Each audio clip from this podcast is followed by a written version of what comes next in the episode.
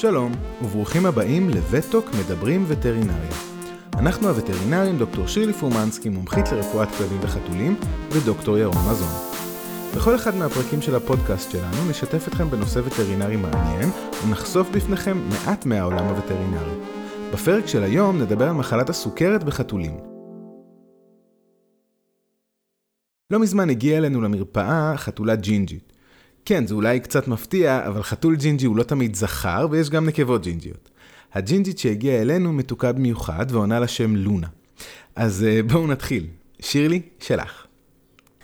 לונה היא חתולה מעוקרת בת 12 וקצת, שחיה בעיקר בבית עם חתול נוסף. לאחרונה שמו לב בעליה של לונה, כי לונה שותה יותר בצורה משמעותית, ממש קערות שלמות שיש למלא מספר פעמים ביום, היא משתינה יותר בארגז שלה, ומדי פעם גם מפספסת ומשתינה עקבות שתן, גם לא בתוך הארגז.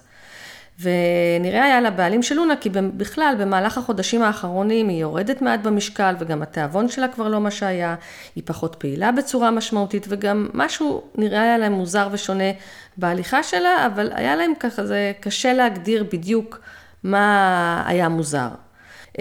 ובאמת, בעליה של לונה צדקו לגמרי בנוגע להליכה שלה. מבחינתי, למעט הרזון וציון הגוף הנמוך, הדבר הבולט ביותר היה ההליכה שלה. כן, כי את לא רואה כמה היא שותה, ואת לא זו שצריכה לנקות את השתן שהיא נותנת מחוץ לארגז. נכון, ובאמת, כשנתנו ללונה להתהלך על הרצפה, היה ברור כי לונה סובלת מחולשת רגליים אחוריות. למעשה, נראה היה שהיא דורכת כמעט על הקרסוליים ולא על כפות הרגליים. כמו שאמרתי קודם, לונה איבדה ממשקל גופה וממסת השריר שלה ביחס לבדיקה קודמת שהייתה במרפאה.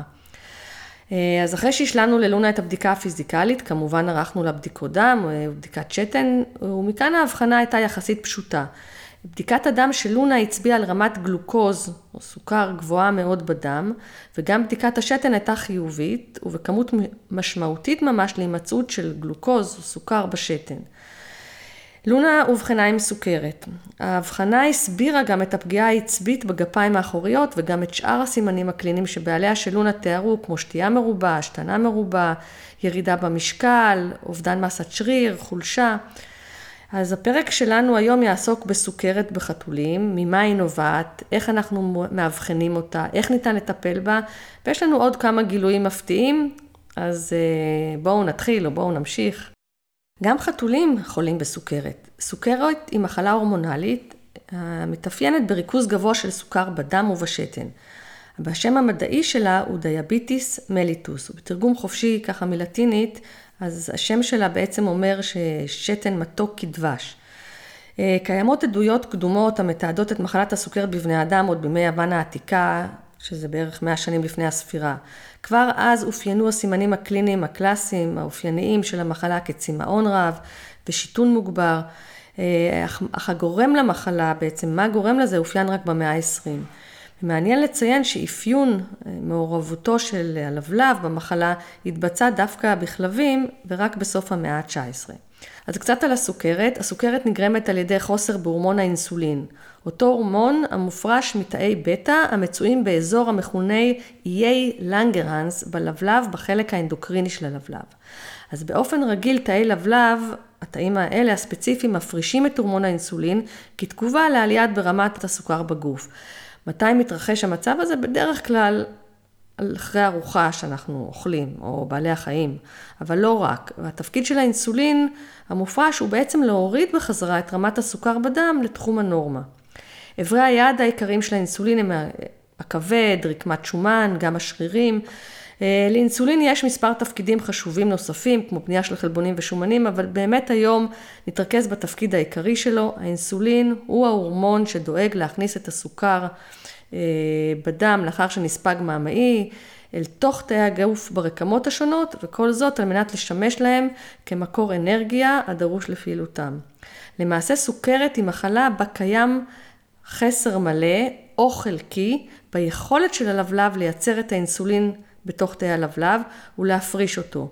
לפעמים זה יכול להיות גם בעקבות בעיה ביכולת שתאי הגוף לנצל את האינסולין שנוצר, מה שמכונה תנגודת לאינסולין, ואנחנו נדבר על זה עוד. ואיך כל זה אבל מתקשר לחתולים, אתם שואלים? אז סוכרת היא אחת המחלות האנדוקריניות הנפוצות ביותר בחתולים. תתפלאו אולי לשמוע, אך שיעור השכיחות של סוכרת באוכלוסיית החתולים הוא 1 לבין 50 ועד 500 חתולים, שזה לא מעט בהתחשב בעובדה שההיערות, או במילים אחרות, המדד לשיעור מקרי תחלואה חדשים של חתולים עולה משמעותית בעשורים האחרונים. חלק מהסיבה לעלייה המשמעותית זו, הם באמת גורמי סיכון שנוספו, בדומה לאלה שקיימים בבני אדם, כמו משקל עודף והשמנה, ירידה בפעילות, ירידה בתנועה, עלייה בתוחלת החיים, וגם זה שיש לנו אמצעי אבחון מדויקים יותר שעומדים לרשותנו לזיהוי של המחלה. שירלי, לא כדאי שנקדים ונסביר בקצרה על מחלת הסוכרת? בדומה לאנשים, בכלבים וחתולים, אנו מכירים שני סוגים של סוכרת. סוכרת מסוג 1 וסוכרת מסוג 2. סוכרת מסוג 1 היא סוכרת המכונה סוכרת תלוית אינסולין, ואילו סוכרת מסוג 2 היא סוכרת שאינה תלוית אינסולין. אך שוב, כמו שציינו קודם, למרות המינוחים השונים ואולי קצת מבלבלים, שני הסוגים של מחלת הסוכרת נגרמים כתוצאה מבעיה ברמת האינסולין, בין אם בשל חסר מלא של אינסולין ובין אם בשל חסר חלקי. נכון, פעם נוספת, שני הסוגים של מחלת הסוכרת נובעים כתוצאה מבעיה ברמת האינסולין. הסוכרת מסוג אחד היא סוכרת בה יש חוסר מוחלט של אינסולין, כלומר תאי בטא, אותם התאים של הלבלב, אינם מייצרים בכלל אינסולין. ככל הנראה, החוסר הייצור נובע מאיזשהו תהליך אוטואימוני, בו הגוף חדל לזהות את התאים של עצמו, הוא חושב שהם תאים זרים, וכתוצאה מכך הוא משפעל את מערכת החיסון נגדם, ובכך הורס את התאים של עצמו. במקרה של סוכרת מהסוג הזה, מערכת החיסון בעצם תוקפת את תאי בטא של הלבלב, אותם התאים המייצרים אינסולין. הסוכרת הזו היא סוכרת נפוצה יותר בכלבים ופחות בחתולים. לעומתה, סוכרת מסוג 2 היא סוכרת בה יש חסר יחסי באינסולין או חלקי כתוצאה מתנגודת לאינסולין, או לחילופין כתוצאה מתפקוד חלקי של תאי הבטא של הלבלב המפרישים אינסולין. הסוכרת הזו מהסוג הזה עשויה לעתים להיות גם הפיכה, כלומר בסוג הזה של הסוכרת קיים סיכוי שתאי הבטא של הלבלב, אותם התאים שהם אחראים להפרשת האינסולין, יחזרו לתפקד בצורה תקינה ויחזרו גם להפריש אינסולין. אנחנו מכנים את התופעה הזו בשם הפוגה או רמיסיה. כן, וזה בהחלט נתון מפתיע, ואנחנו יכולים להגיד לכם, יכולים להגיד למאזינים, שהוא באמת מתרחש, זה לא רק בספרות המקצועית. סוכרת מסוג 2 מאובחנת בכ-80% ממקרי הסוכרת המאובחנים בחתולים, וכיוון שזו הסוכרת הנפוצה ביותר בחתולים, אנחנו נתרכז בה לאחר כל ההקדמה הזו. זה מאוד מעודד, אנחנו מדברים על מחלה אנדוקרינית שבאופן יחסי קל להבחן, ואנחנו אפילו אומרים שבמקרים מסוימים המחלה הזו יכולה להיות הפיכה או רוורסבילית, כמו שאנחנו אומרים. וחתולים יכולים להיכנס לרמיסיה, להפוגה, שלמרות שהם אובחנו עם סוכרת ויצטרכו להתחיל לקבל טיפול באינסולין, ייתכן ויהיה שלב בו נוכל להפסיק את הטיפול באינסולין. הנקודה הזו לגמרי נכונה, ואני מבטיחה שעוד נחזור ובעריכות לנושא הרמיסיה או הפוגה, ואיך ניתן לנסות ולהגיע אליו בהמשך ואפילו לשמור עליו. ציינו קודם כי הסימנים הקליניים האופייניים לסוכרת בחתולים הם שתייה מרובה והשתנה מרובה. המאזינים שלנו ודאי שואלים, ובצדק, איך אפשר להסביר את הסימנים האלה? או במילים אחרות, למה חתולים סוכרתיים שותים הרבה ונותנים הרבה שתן? זו שאלה מצוינת, ומה שקורה כתוצאה מחוסר באינסולין, נוצר מצב המכונה היפרגליצמיה, כלומר יש לנו עלייה של רמת סוכר או גלוקוז בדם שהיא מעל הנורמה. מצב פתולוגי כזה של רמות גבוהות של סוכר בדם מאתגר הרבה מערכות בגוף, שבמצב תקין יודעות כיצד להתמודד עם עלייה מתונה ברמת הגלוקוז, כמו במצב יומיומי שמתרחש מיד בתום ארוחה. לעומת המצב הרגיל של עלייה מתונה ברמות הסוכר אחרי ארוחה בסוכרת, הגוף מתקשה להתמודד עם רמת סוכר גבוהה. ואז הכליה, שחלק מתפקידה הוא לסנן פסולת מהגוף, היא סופגת בחזרה מלחים ומטאבוליטים חשובים, חומרים שנוצרים במהלך חילוף החומרים בגוף, היא פשוט לא עומדת בקצב יכולת הסינון שלה. באופן רגיל סוכר לא אמור להימצא בשתן. כל כמה שהכליה מתאמצת ומנסה לספוג את הסוכר ולהחזירו חזרה למחזור הדם, כמו שהיא עושה באופן רגיל, הרי שבעודף סוכר בדם בצורה כל כך קיצונית, היא לא עומדת במשימה שלה. באנלוגיה, אם תרצו, תארו לעצמכם מצב בו הכליה עומדת עמומה, מין כזה, מה קורה פה, מכמות הסוכר המגיעה אליה, והיא באמת נאלצת להפריש אותו בשתן, היא ללא יכולת ספיגה חזרה שלו למחזור הדם. המצב הזה גורם לעלייה של סוכר בשתן, וליצירת שתן מאוד מרוכז, שאנחנו מכנים אותו בעל אוסמולריות גבוהה. השתן המרוכז הזה הוא זה שגורם להשתנה המרובה, ועל ידי כך מפעיל את מנגנון הצמה על מנת לפצות על האובדן של כמות רבה של אובדן נוזלים בשתן. דבר שמביא לשתייה מוגברת. וכך נוצר איזשהו מעגל קסמים של שיתון מוגבר, שמביא לשתייה מרובה. בנוסף על כל אלה, כמו שהזכרנו קודם לכן, אינסולין הוא הורמון שתומך בבניית תאי שריר ושומן. הוא הורמון, מה שאנחנו קוראים הורמון אנבולי. בחוסר של אינסולין נוצר מצב בו תאי הגוף שוחים בים של סוכר, המון סוכר בדם, אבל התאים עצמם מורבים לסוכר שהוא לא זמין להם, שהוא בעצם מקור האנרגיה היעיל ביותר שלהם. ולכן בהיעדר מקור סוכר זמין, התאים משתמשים במקורות אנרגיה חלופיים, כמו שומן או חלבון. כדי לספק מקור לאנרגיה חלופית, אז חלבונים יפורקו לאבני הבניין שלהם, שהן חומצות האמינו, והשומנים יפורקו לחומצות שומן. השימוש בחלבון כמקור אנרגיה חלופי לסוכר, יגרום לפירוק שריר ולאובדן מסת שריר, ולכן מרבית החתולים החולים בסוכרת, מגיעים אלינו במצב גופני ירוד, הם מאבדים מסת שריר ויורדים במשקל.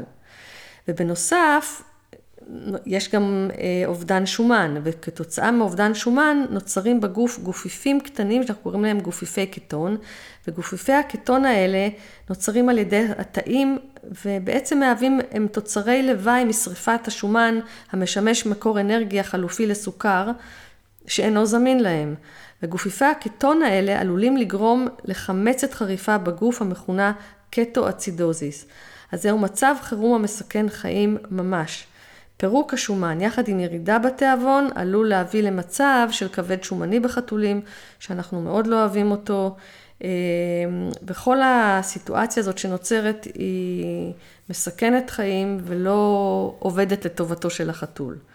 שירלי, בואי נספר למאזינים שלנו איזה סימנים קליניים נוספים יש למחלת הסוכרת בחתולים? באמת, עד עכשיו דיברנו על הסימנים הקליניים הקלאסיים של סוכרת. אבל כמו שציינת, לסוכרת יש סימנים קליניים נוספים על אלה שכבר הזכרנו. חולשה, חוסר תיאבון מלא או חלקי. הרבה חתולים מגיעים עם פרווה לא מטופחת, עם חולשת שרירים, כאב בטני. יש חתולים שמגיעים עם צהבת, הקאות, שלשולים. וסימנים מצביעים שנעים ממש בין חולשת רגליים אחורית והליכה האופיינית לה, המכונה פלנטיגרד, שנובעת מפגיעה בעצבים ההיקפיים, הפריפריאליים, ועד הביטות ממש. אנחנו נתקלים בחתולים עם סוכרת שהם בעלי משקל ירוד ללא מסת שריר, אבל שכן יש להם תיאבון רב יותר מהרגיל. זה לא היה מקרה של לונה, שלא היה לה תיאבון, אבל זה בהחלט משהו שאנחנו כן רואים. בכל מקרה, המצב הזה של חתול עם תיאבון מוגבר, אך בעל מסת משקל ומסת שריר ירודים, נובע למעשה מאותה תופעה שתיארנו קודם של רעב של התאים לגלוקוז, שהוא חומר האנרגיה המועדף על תאי הגוף. שירלי, לאיזה מהחתולים יש סיכוי לחלות בסוכרת? או במילים אחרות, מה ההסתברות שהחתול של אחד מהמאזינים יאובחן כחולה בסוכרת? זו שאלה באמת קשה, שאין עליה תשובה כמובן. ציינתי קודם את שיעור ההיערות או ההסתברות, השכיחות שחתול יחלה בסוכרת באוכלוסייה. מה שכן אנחנו יכולים לספר לכם, שמרבית החתולים המאובחנים בסוכרת הם זכרים, דווקא לא כמו לונה, ולמה זה כך? לא ברור, אבל כן קיימות עדויות כי לחתולים זכרים יש סף רגישות נמוך יותר לאינסולין. מרבית החתולים המאובחנים עם סוכרת הם חתולים מבוגרים למעלה מגיל 10, השאלה הבאה מתבקשת כמובן היא האם יש גזע חתולים שמחלת הסוכרת נפוצה בו יותר מבגזעים אחרים. אז התשובה היא גם אין גזע ספציפי, התשובה היא לא. ושוב, קיימות מספר קטן של עדויות כי ייתכן ושכיחות הסוכרת גבוהה יותר בחתולים בורמזים. שירלי ציינת גיל ומין, אבל מה אנחנו כן יכולים לספר למאזינים שלנו לגבי גורמי סיכון נוספים לפתח סוכרת בחתולים? אז לזה יש לי דווקא תשובות. הגורם מספר 1 לתחלואה בסוכרת בחתולים הוא השמנת יתר או עודף משקל, בדיוק בדומה לגורם התחלואה בבני אדם עם סוכרת. חתולים עם משקל עודף או השמנת יתר נמצאים בסיכון של כמעט פי 4 לפתח סוכרת בהשוואה לחתולים בעלי ציון גוף תקין, שזה נתון מאוד מרשים. גורמי סיכון נוספים לחלות בסוכרת הם חוסר פעילות גופנית, שגם הוא קשור להשמנת יתר, עודף משקל, שימוש בתרופות מסוימות באופן קבוע, כמו תרופות ממשפחת הגלוקוקורטיקואידים, וגם גיל החתול והמין שלו זכרים בסיכון גבוה יותר. אז כל אלה הם גורמי סיכון לפתח סוכרת בחתולים. נהדר. עוד אחת מהמחלות שזכרים רגישים אליהן יותר. תגידי, אולי נדגיש קצת או נחדד, מה בדיוק הכוונה כשאנחנו מדברים על פעילות גופנית לחתולים? הם הרי לא רצים בפארק כמו כלבים. אז צודק, מה לעשות? אנחנו לא מתווכחים עם הסטטיסטיקה. אני יכולה למצוא כמה מצבי מחלה שנקבות הן דווקא בקבוצת סיכון. ולגבי פעילות גופנית, זה נכון שחתולים לא יוצאים לפארק עם הבעלים שלהם, אבל פעילות גופנית היא חשובה לא פחות. משחקים, ציד של עכברי משחק, תפוס את הפוינטר, אפילו 5 דקות ביום של אחד המשחקים האלה, ואם אפשר פעמיים זה בכלל נהדר. מאוד מאוד משמעותי מבחינת פעילות גופנית עבור חתולים. וממש משפט אחד על השמנת יתר. השמנת יתר מובילה את כל עברי המטרה שציינו למצב של עמידות לאינסולין. ומכאן שניצול הסוכר ברקמה יורד. בכלל, אם יש הרבה תהליכים מטאבוליים תוך תאים שלא ניכנס אליהם, שמביאים לפגיעה ביכולת של תאי הלבלב להפריש את האינסולין. וואי, שירלי, אני חייב להודות שאני שמח שאת לא נכנסת לזה יותר מדי.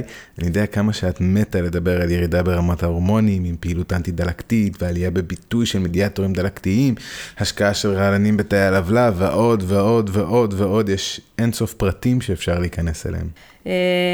שלא תגיד שאני לא מתחשבת, אבל אם מישהו מהמאזינים דווקא מתעניין, אז אתם מוזמנים כמובן לפנות אלינו ואנחנו נשמח להסביר. טוב, אז אחרי שהגענו לעמק השווה בסוגיית המדיאטורים הדלקתיים, בואו נבין כיצד מאבחנים סוכרת בחתולים.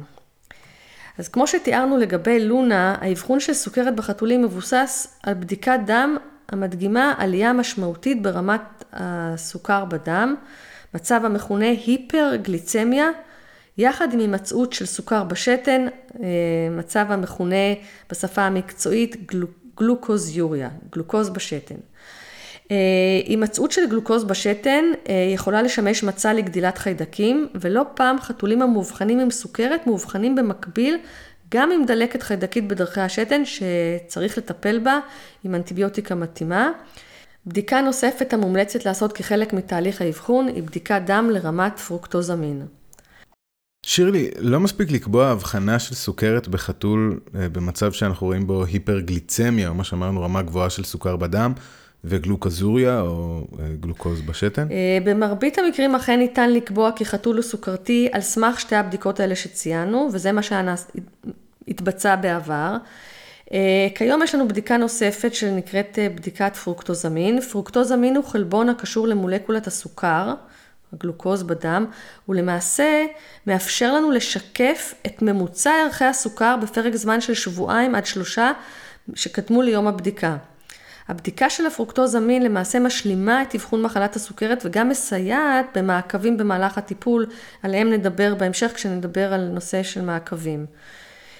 ועוד משהו חשוב, היתרון הגדול של הפרוקטוזמין הוא שהוא לא מושפע מסטרס או מארוחה, דבר שהוא מאוד משמעותי בחתולים שיודעים ללא קשר להיותם סוכרתיים, להעלות רמת סוכר כתגובה לסטרס. טוב, אז נעשה איזה סיכום ביניים, כי יש לנו הרבה מאוד אינפורמציה. עד עכשיו דיברנו על 2 הסוגים של סוכרת, וציינו שמרבית החתולים הם מאובחנים עם סוכרת מסוג 2. ציינו את גורמי הסיכון לסוכרת בחתולים, הזכרנו את הסימנים הקליניים של סוכרת, וגם כיצד מתבצע האבחון. ואפילו אמרנו פרוקטוזמין בלי שאף אחד נבהל. אמרתי לך שאף אחד לא ייבהל. ועכשיו נעבור לדבר על האפשרויות הטיפוליות ועל הסיכוי של חתולים, אם בכלל להחלים מסוכרת מסוג 2. אז שוב אני חוזרת, סוכרת, כמו שציינו קודם, סוכרת נגרמת כתוצאה מחוסר מלא או חלקי בהורמון האינסולין, ולכן הטיפול בסוכרת מבוסס על טיפול באינסולין ממקור חיצוני, שהמטרה שלו כמובן להוריד את רמת הסוכר חזרה לטווח הנורמה שלו. יש מספר סוגים של אינסולין, ואנחנו לא נוכל לדון בכל הסוגים וההבדלים ביניהם.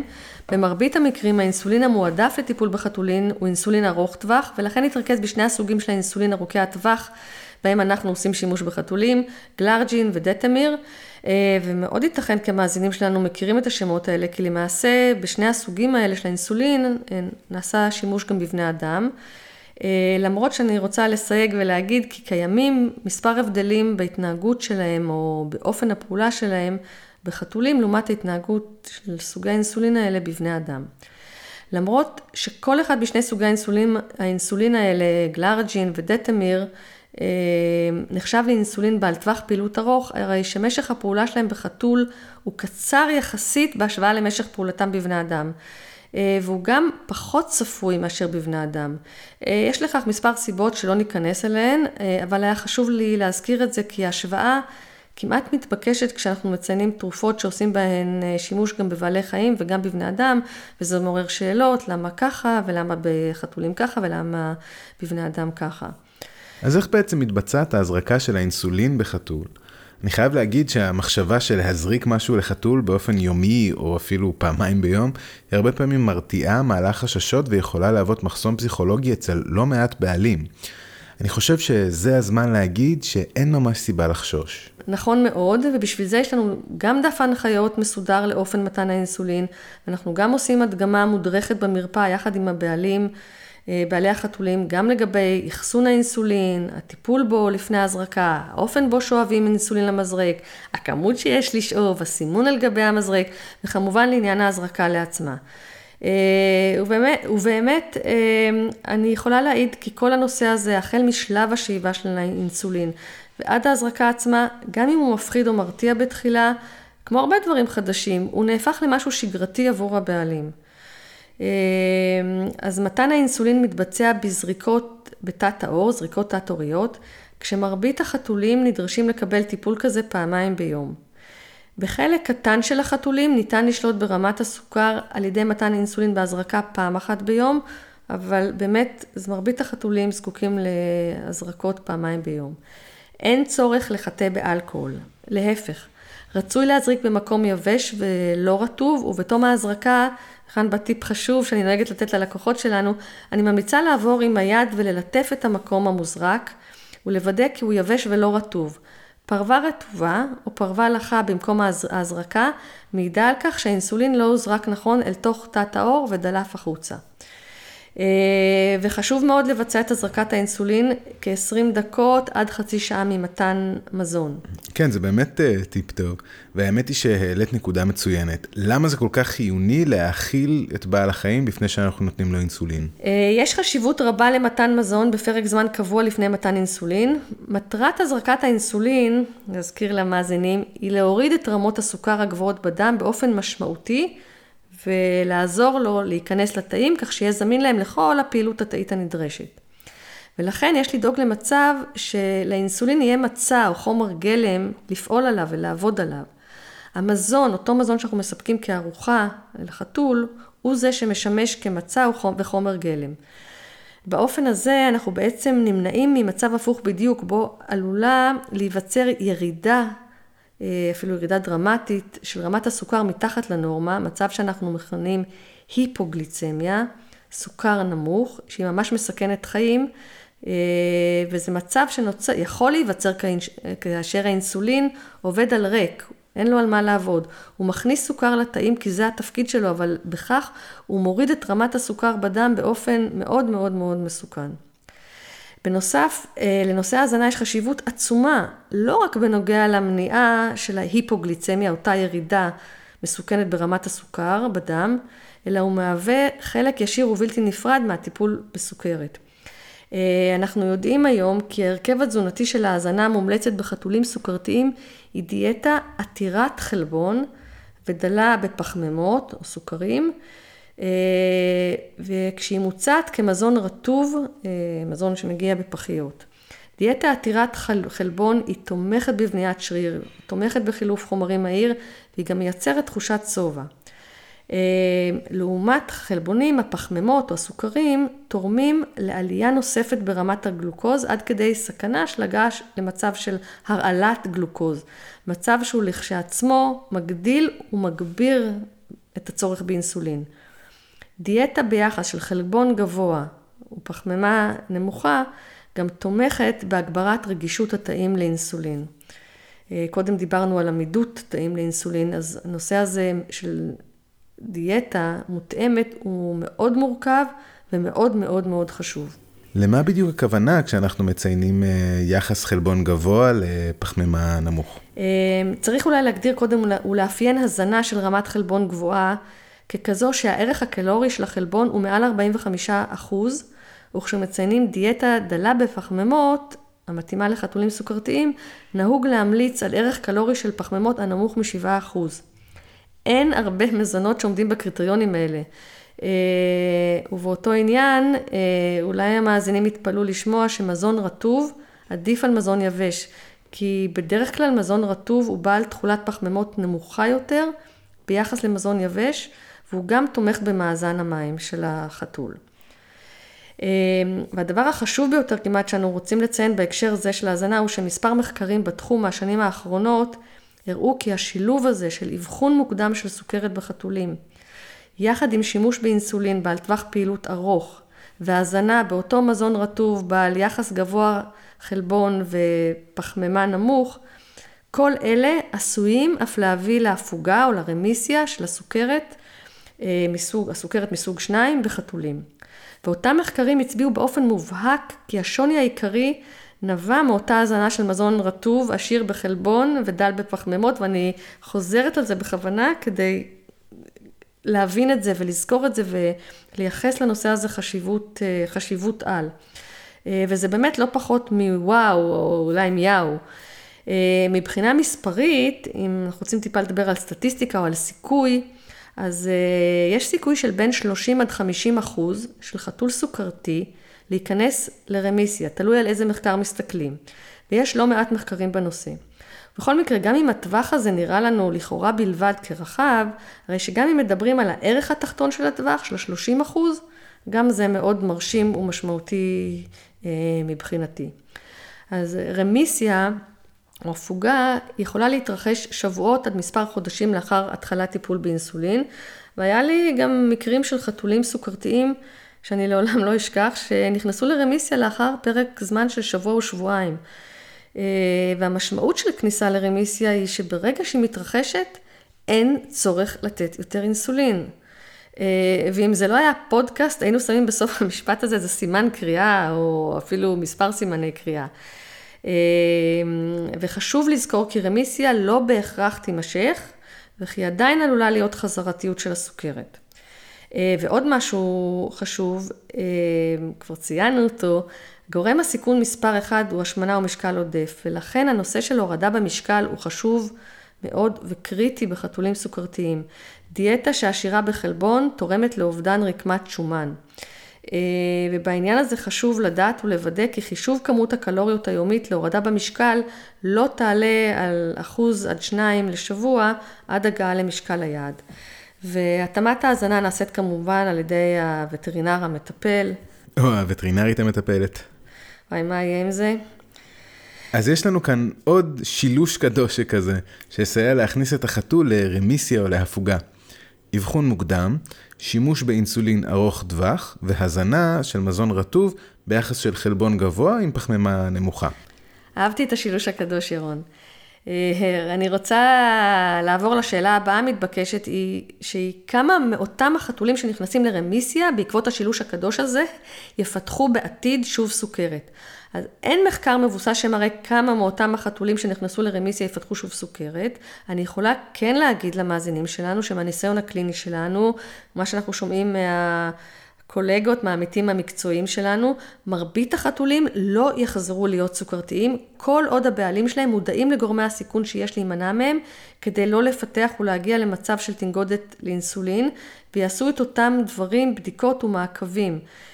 איזה דברים? המשך ניטור של ביצוע בדיקות פיזיקליות, רמות סוכר, מעקב משקל, וכמובן שהתדירות של אותן הבדיקות האלה יקבעו על ידי הווטרינר בהתאם לכל מקרה ומקרה, ושוב, שמירה על משקל תקין, המשך הזנה של אותו מזון רטוב דל בפחמימות ועשיר בחלבון, טיפול ומניעה של מחלות רקע נוספות, כל אלה לכשעצמם יורידו משמעותית את הסיכון לחזרתיות של הסוכרת.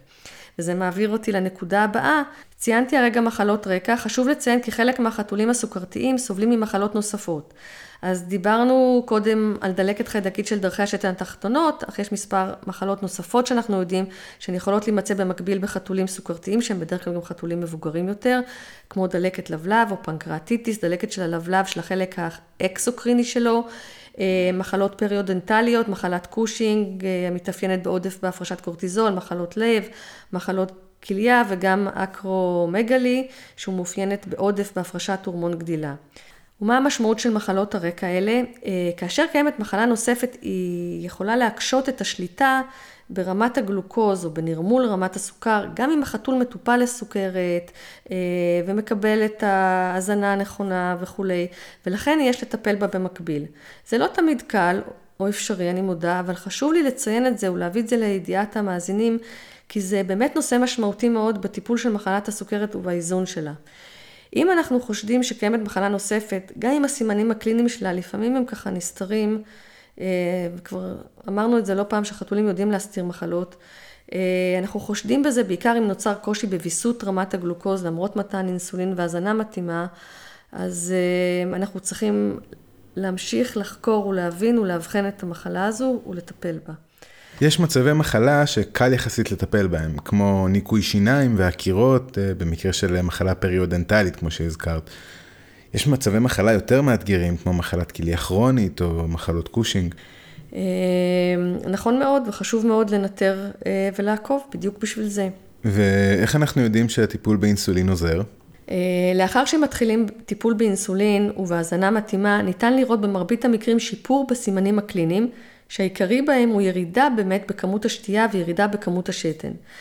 בנוסף, אנחנו הבעלים מבחינים בעלייה בתיאבון בחתולים שהיו עם תיאבון ירוד, או לחילופין חזרה לרמת אכילה תקינה בחתולים שקודם לטיפול היו עם תיאבון מוגבר דווקא, שגם זה משהו שיכול לקרות.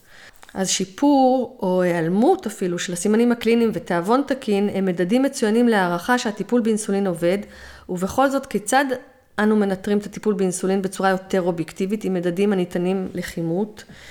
כיצד אנו יודעים האם רמת הסוכר בתחום הנורמה, כמה זמן החתול הסוכרתי, הצליח לשמור על רמת כימנה של רמת סוכר לאורך זמן בתקופה שקדמה ליום הבדיקה, ובכלל מהן אותן רמות סוכר שנחשבות תקינות ומקובלות עבור חתול סוכרתי, שאנו יכולים לומר לגביהן שהחתול באמת מאוזן.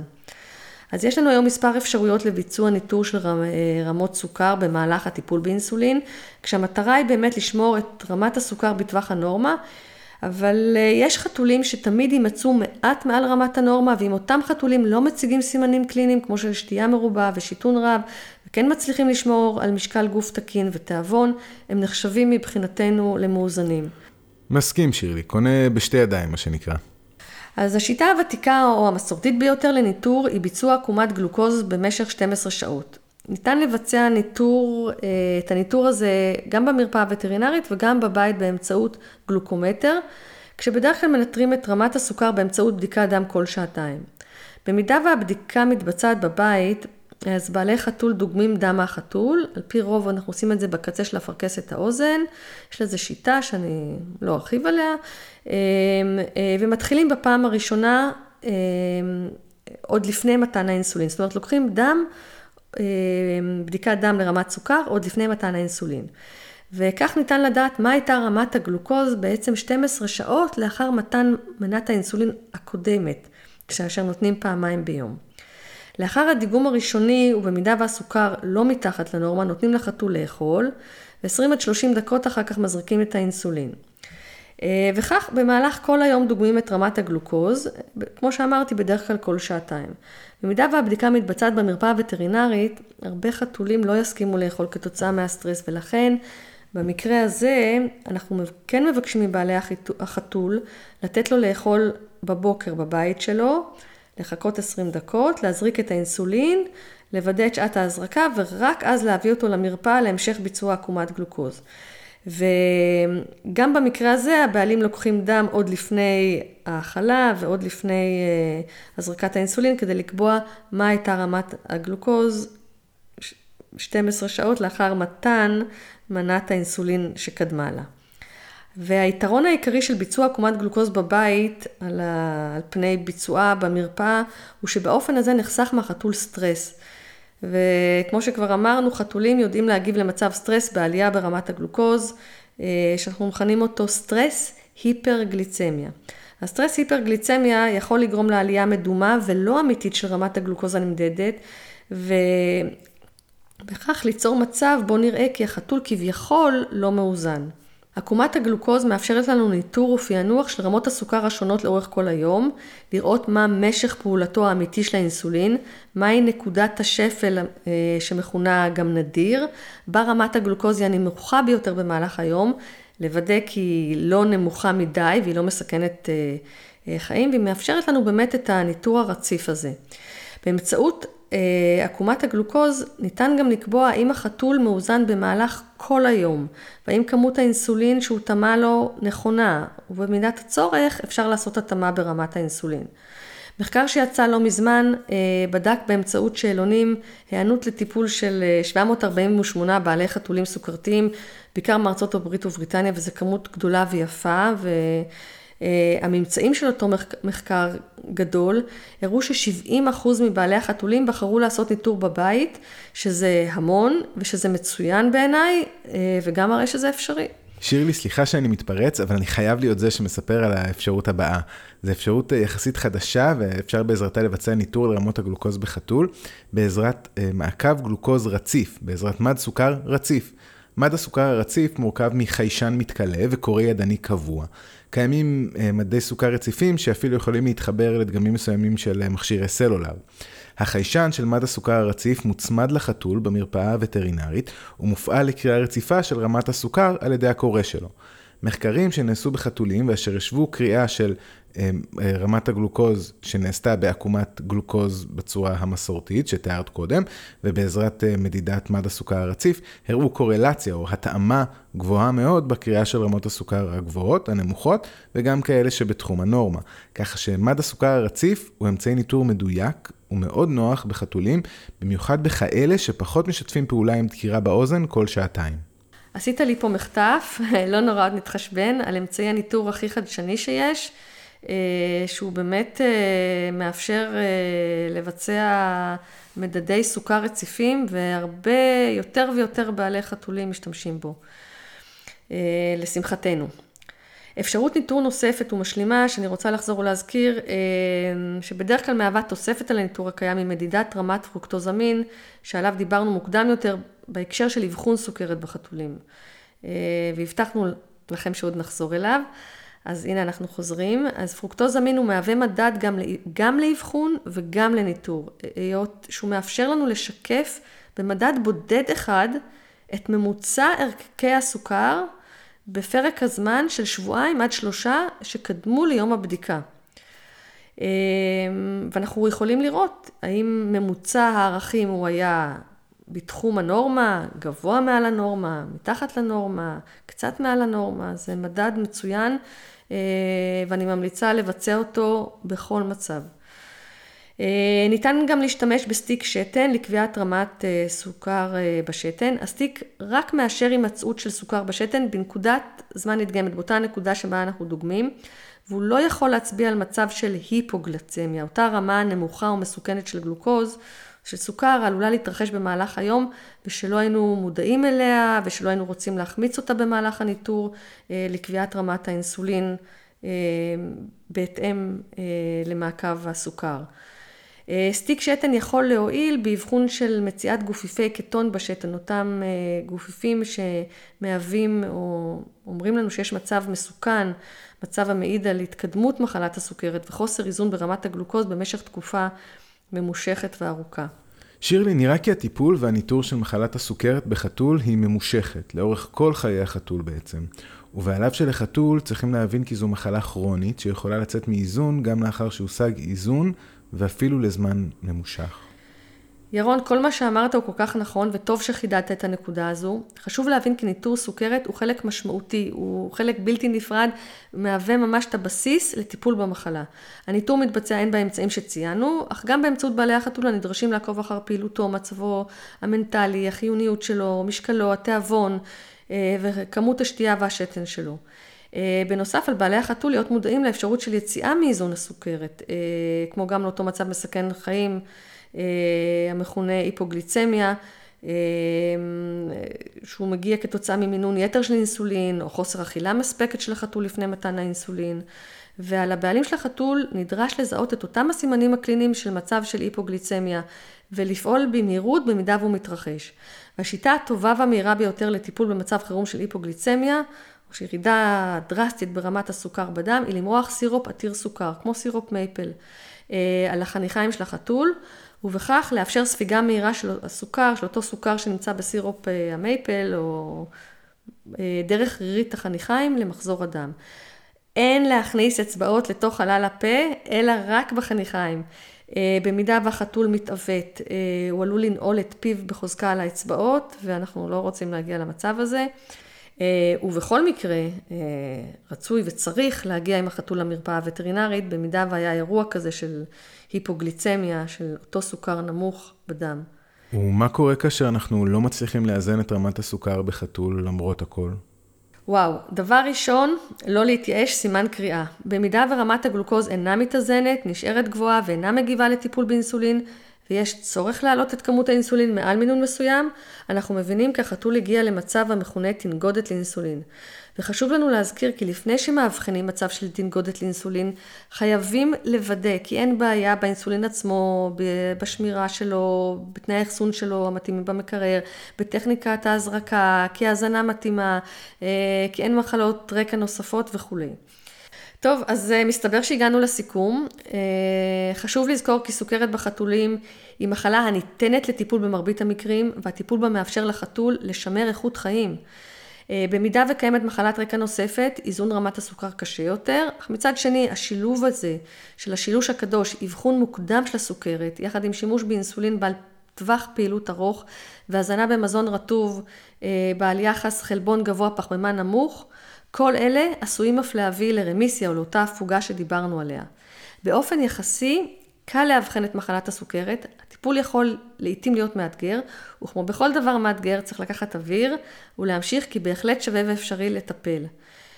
וכשרואים תוצאות כמו עם לונה, שלשמחתנו הייתה באופן יחסי קלה לאיזון, לא היו לה מחלות רקע נוספות, היא נכנסה לרמיסיה ממש מהר, תוך מספר שבועות, אם כי הפגיעה העצבית בגפיים האחוריות לא השתפרה מאוד, אבל היא ככה הסתדרה מצוין גם ככה. אז חייבת להגיד שזה מאוד מאוד ועוד פעם מאוד מתגמל כשזה מצליח, כשהחתול או חתולה כמו לונה באמת מצליחים להתאזן, הסימנים הקליניים משתפרים ובכלל הם מצליחים להגיע לאותה רמיסיה של המחלה. אותו מחקר שציינתי קודם לכן, שבדק את התפיסה של בעלי החתולים, את מחלת הסוכרת של החתול שלהם, הראה כי על פי הדיווחים של אותם הבעלים, שבסופו של דבר, אותם הבעלים של החתולים הסוכרתיים אמרו כי הטיפול בחתול חולה סוכרת השפיע הרבה פחות על חיי היומיום ועל מערכת היחסים שלהם עם החתול שלהם, מכפי שהם חשבו שזה יהיה וישפיע לפני תחילת הטיפול. אז שווה לטפל, אמרתי את זה מספיק פעמים. תודה שירלי. היה חשוב וגם מרגיע ונותן תקווה לכולנו עם מטרה להגיע לרמיסיה במידה ואפשר, ובמידה ולא, להגיע לרמות סוכר מאוזנות באותם חתולים מתוקים. אנחנו רוצים להודות לכם המאזינים, שהאזנתם לנו גם הפעם, מקווים שנהניתם מהפרק של וטוק מדברים וטרינריה להיום. אנחנו דוקטור ירון מזון ודוקטור שירלי פורמנסקי, אתם מוזמנים לשאול אותנו שאלות על מה ששמעתם היום. אם יש לכם הערות או סתם סיפורים מעניינים, שתפו אותם בדף הפייסבוק שלנו, פשוט חפשו וטוק בפייסבוק. וניתן להאזין לפרקים נוספים בספוטיפיי, גוגל פודקאסט ובאייטיונס. ואם נהניתם ואתם חושבים על חברים נוספים שיהנו מהפודקאסט שלנו, שתפו גם אותם. להתראות.